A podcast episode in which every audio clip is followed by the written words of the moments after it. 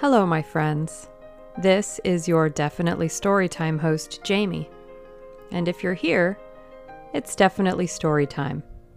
So let's settle in and get comfortable, or whatever it is you prefer doing while you listen.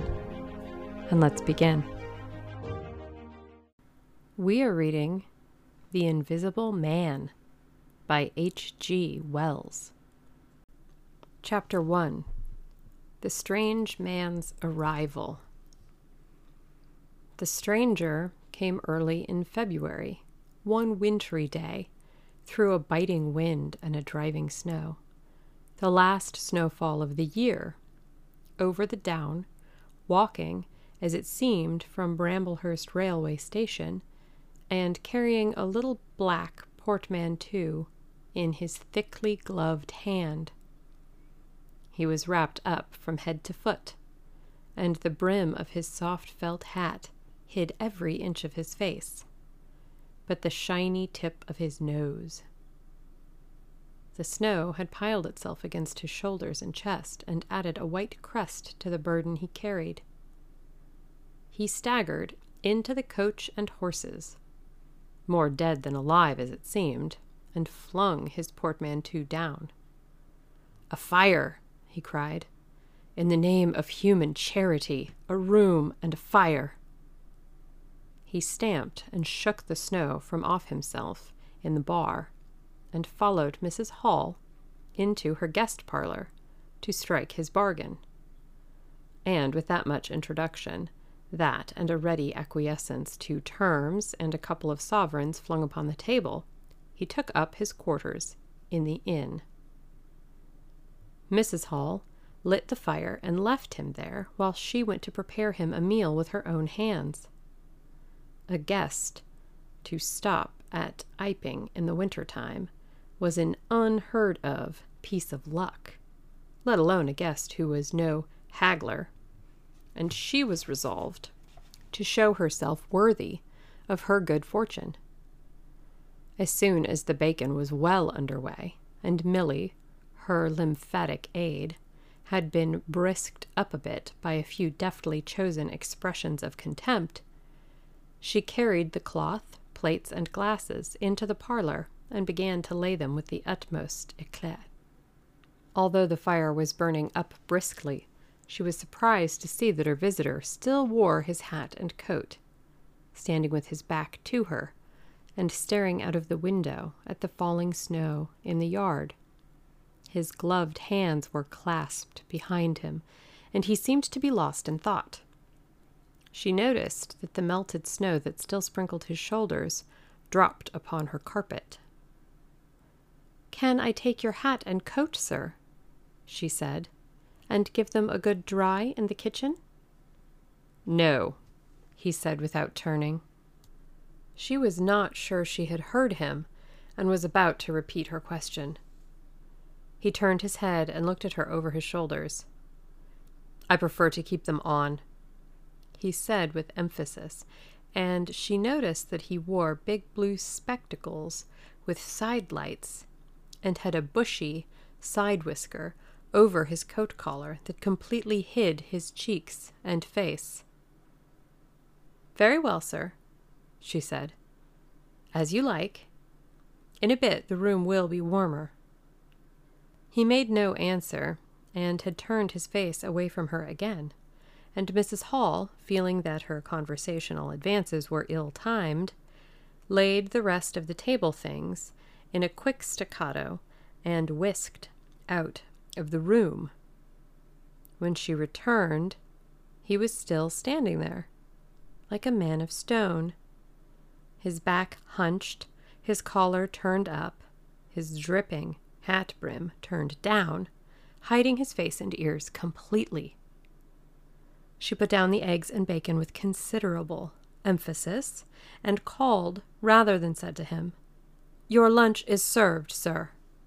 Thank you, he said at the same time, and did not stir until she was closing the door. Then he swung round and approached the table with a certain eager quickness. As she went behind the bar to the kitchen, she heard a sound repeated at regular intervals. Chirk, chirk, chirk, it went. The sound of a spoon being rapidly whisked round a basin. That girl, she said. There, I clean forgot it. It's her being so long. And while she herself finished mixing the mustard, she gave Milly a few verbal stabs for her excessive slowness. She had cooked the ham and eggs, laid the table, and done everything, while Milly, help indeed, had only succeeded in delaying the mustard, and him a new guest, and wanting to stay. Then she filled the mustard pot, and, putting it with a certain stateliness upon a gold and black tea tray, carried it into the parlor. She rapped and entered promptly.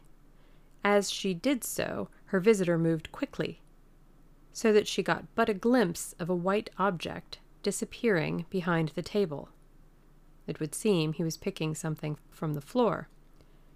She rapped down the mustard pot on the table, and then she noticed the overcoat and hat had been taken off and put over a chair in front of the fire, and a pair of wet boots threatened rust to her steel fender. She went to these things resolutely. I suppose I may have them to dry now, she said in a voice that brooked no denial. Leave the hat, said her visitor in a muffled voice, and turning, she saw he had raised his head and was sitting and looking at her. For a moment she stood gaping at him, too surprised to speak. He held a white cloth, it was a serviette, he had brought with him, over the lower part of his face, so that his mouth and jaws were completely hidden. And that was the reason for his muffled voice.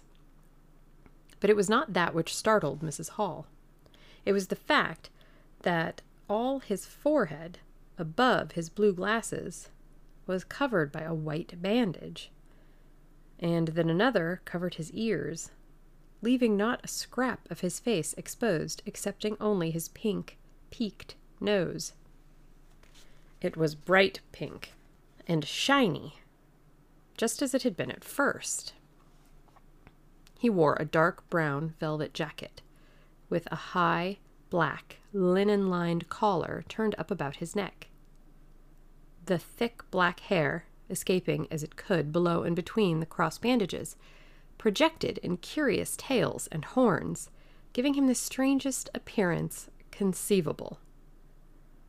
This muffled and bandaged head was so unlike what she had anticipated that for a moment she was rigid.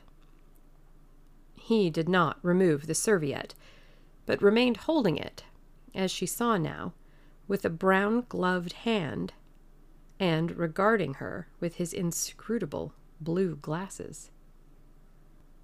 Leave the hat, he said, speaking very distinctly through the white cloth. Her nerves began to recover from the shock they had received. She placed the hat on the chair again by the fire. I didn't know, sir, she began, that. And she stopped, embarrassed. Thank you, he said dryly, glancing from her to the door and then at her again. I'll have them nicely dried, sir, at once, she said, and carried his clothes out of the room. She glanced at his white swathed head and blue goggles again as she was going out the door. But his napkin was still in front of his face. She shivered a little as she closed the door behind her, and her face was eloquent of her surprise and perplexity. I never, she whispered. There. She went quite softly into the kitchen and was too preoccupied to ask Milly what she was messing about with now when she got there. The visitor sat and listened to her retreating feet. He glanced inquiringly at the window before he removed his serviette and resumed his meal. He took a mouthful, glanced suspiciously at the window, took another mouthful, then rose and, taking the serviette in his hand, walked across the room and pulled the blind down to the top of the white muslin that obscured the lower panes. This left the room in a twilight. This done, he returned with an easier air to the table and his meal. The poor souls had an accident or an operation or something, said Mrs. Hall. What a turn them bandages did give me, to be sure. She put on some more coal, unfolded the clothes horse, and extended the traveller's coat upon this. And they goggles! Why, he looked more like a divin' helmet than a human man. She flung his muffler on a corner of the horse, and holding that handkercher over his mouth all the time, talking through it. Perhaps his mouth was hurt too, maybe.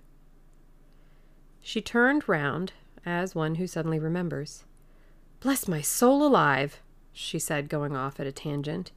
Ain't you done them taters yet, Milly? When Mrs. Hall went to clear away the stranger's lunch, her idea that his mouth must also have been cut or disfigured in the accident she supposed him to have suffered was confirmed. For he was smoking a pipe, and all the time that she was in the room he never loosened the silk muffler he had wrapped about the lower part of his face to put the mouthpiece to his lips. Yet it was not forgetfulness, for she saw he glanced at it as it smoldered out. He sat in the corner with his back to the window blind, and spoke now, having eaten and drunk and been comfortably warmed through, with less aggressive brevity than before. The reflection of the fire lent a kind of red animation to his big spectacles. They had lacked hitherto. I have some luggage, he said, at Bramblehurst station. And he asked her how he could have it sent. He bowed his bandaged head quite politely in acknowledgment of her explanation. Tomorrow, he said. There is no speedier delivery? And seemed quite disappointed when she answered no. Was she quite sure? No man with a trap who would go over? Mrs. Hall, nothing loath, answered his questions and developed a conversation. It's a steep road by the down, sir, she said in answer to the question about a trap. And then, snatching at an opening, said, It was there a carriage was upsettled a year ago or more. A gentleman killed, besides his coachman. Accident, sir, happens in a moment, don't they? But the visitor was not to be drawn so easily. They do, he said through his muffler, eyeing her quietly through his impenetrable glasses.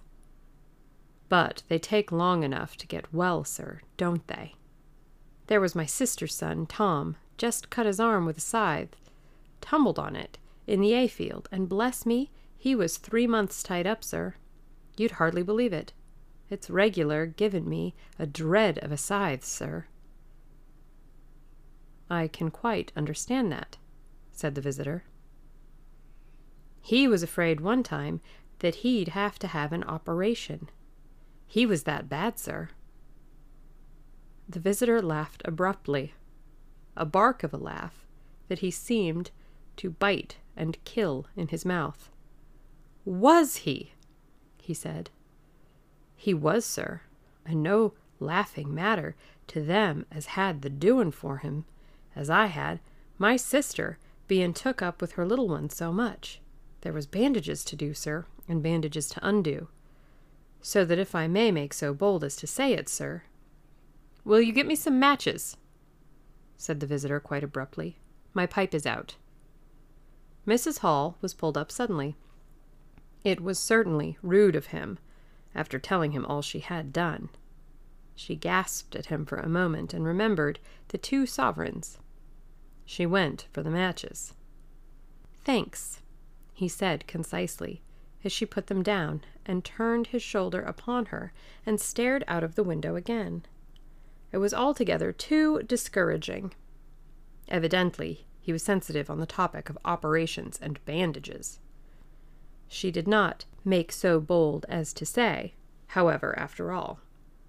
But his snubbing way had irritated her, and Milly had a hot time of it that afternoon.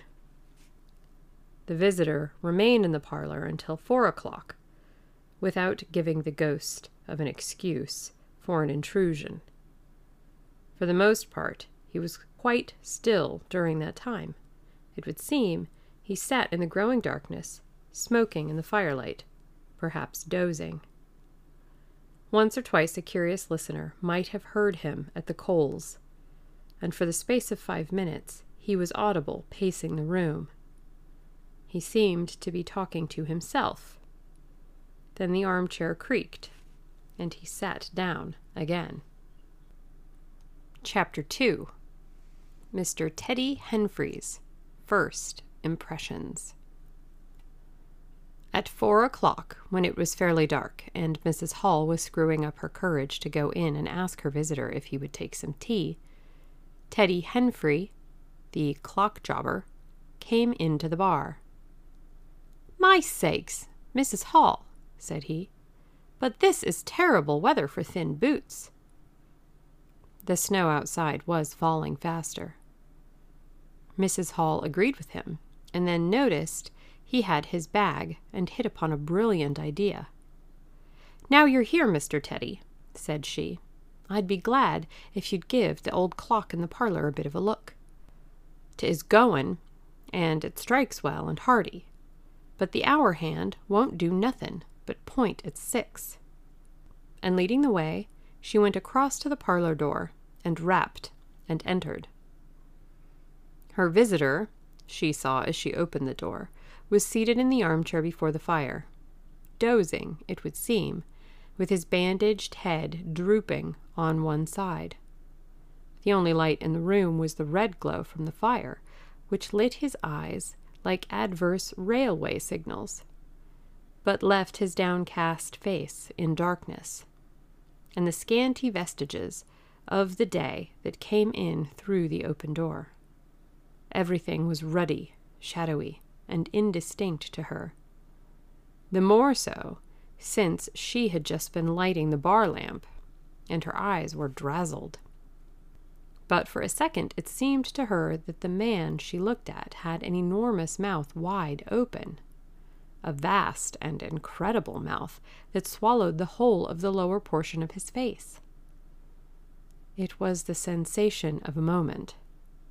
The white bound head, the monstrous goggle eyes, and this huge yawn below it then he stirred, started up in his chair, put up his hand. She opened the door wide so that the room was lighter, and she saw him more clearly, with the muffler held to his face just as she had seen him hold the serviette before. The shadows, she fancied, had tricked her. Would you mind, sir, this man a comin' to look at the clock, sir? she said, recovering from her momentary shock. Look at the clock? he said, staring round in a drowsy manner and speaking over his hand, and then, getting more fully awake, Certainly. Mrs. Hall went away to get a lamp, and he rose and stretched himself. Then came the light, and Mr. Teddy Henfrey, entering, was confronted by this bandaged person. He was, he says, taken aback. Good afternoon, said the stranger regarding him, as Mr. Henfrey says, with a vivid sense of the dark spectacles, like a lobster. I hope, said Mr. Henfrey, that it's no intrusion.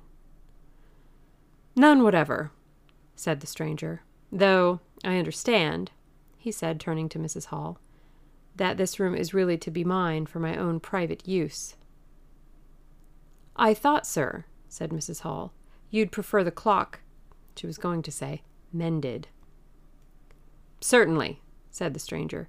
Certainly, but as a rule, I like to be alone and undisturbed.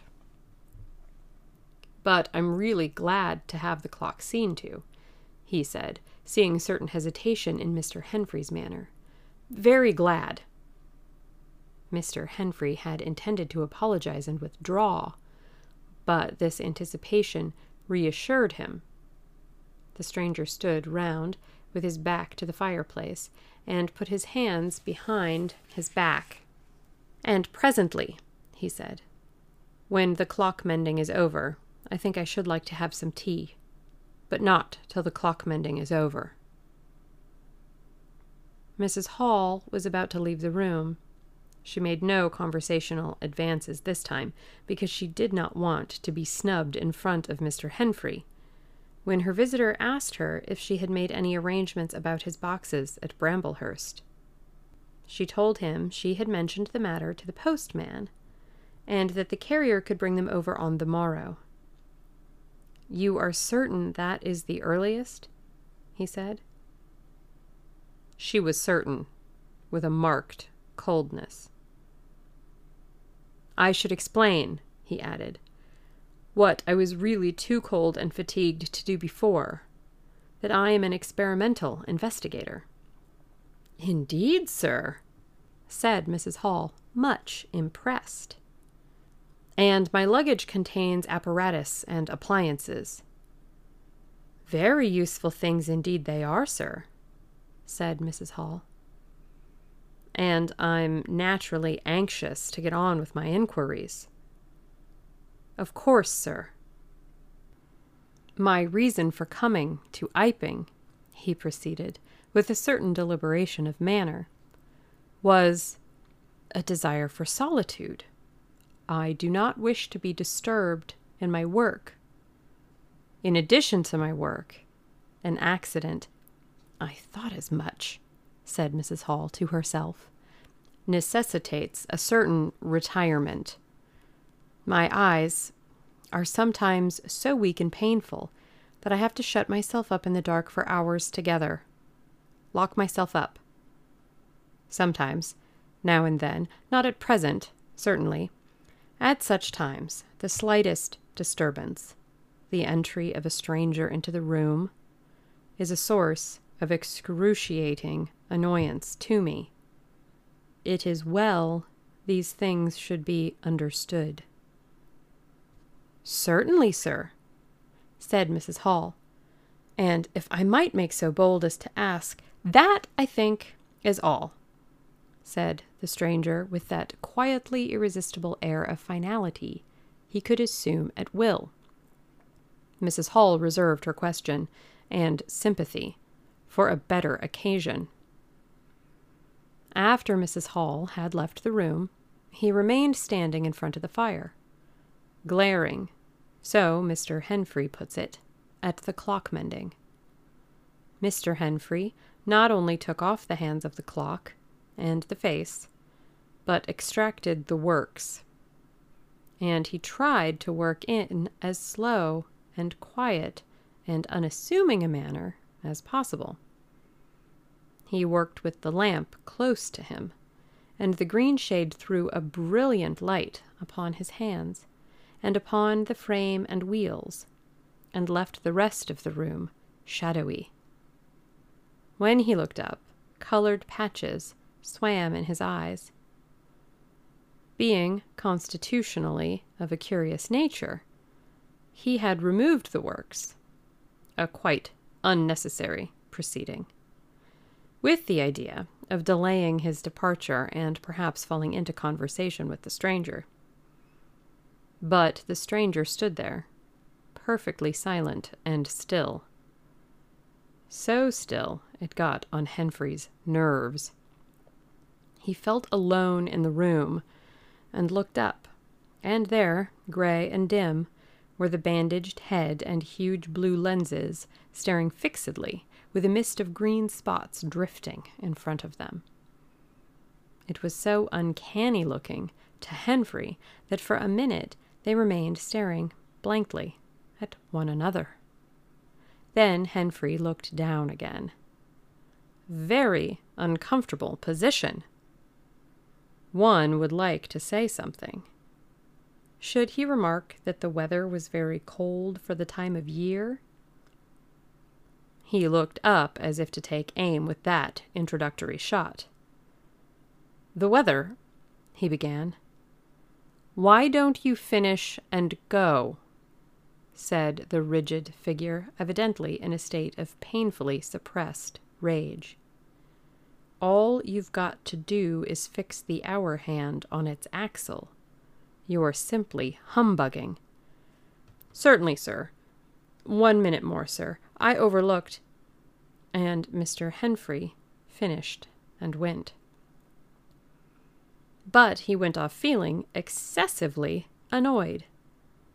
Damn it, said Mr. Henfrey to himself, trudging down the village through the thawing snow. A man must do a clock at times, sure lie. And again, can't a man look at you? ugly. And yet again, seemingly not. If the police was wanting you, you couldn't be more wrapped and bandaged. At Gleeson's corner he saw Hall, who had recently married the stranger's hostess at the Coach and Horses, and who now drove the Iping conveyance, when occasional people required it, to Sidderbridge Junction, coming towards him on his return from that place.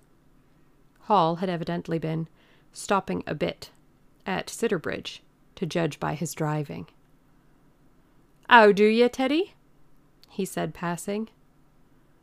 You got a rummin' up home, said Teddy. Hall very sociably pulled up. What's that? he asked. Rum looking customer stoppin' at the coach and horses, said Teddy. My sakes!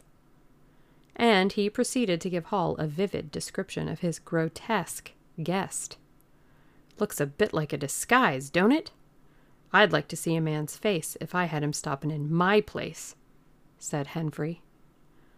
But women are that trustful, where strangers are concerned. He's took your rooms and he ain't even given a name, Hall. You don't say so, said Hall, who was a man of sluggish apprehension. Yes, said Teddy. By the week. Whatever he is, you can't get rid of him under the week. And he's got a lot of luggage coming tomorrow, so he says. Let's hope it won't be stones and boxes, Hall.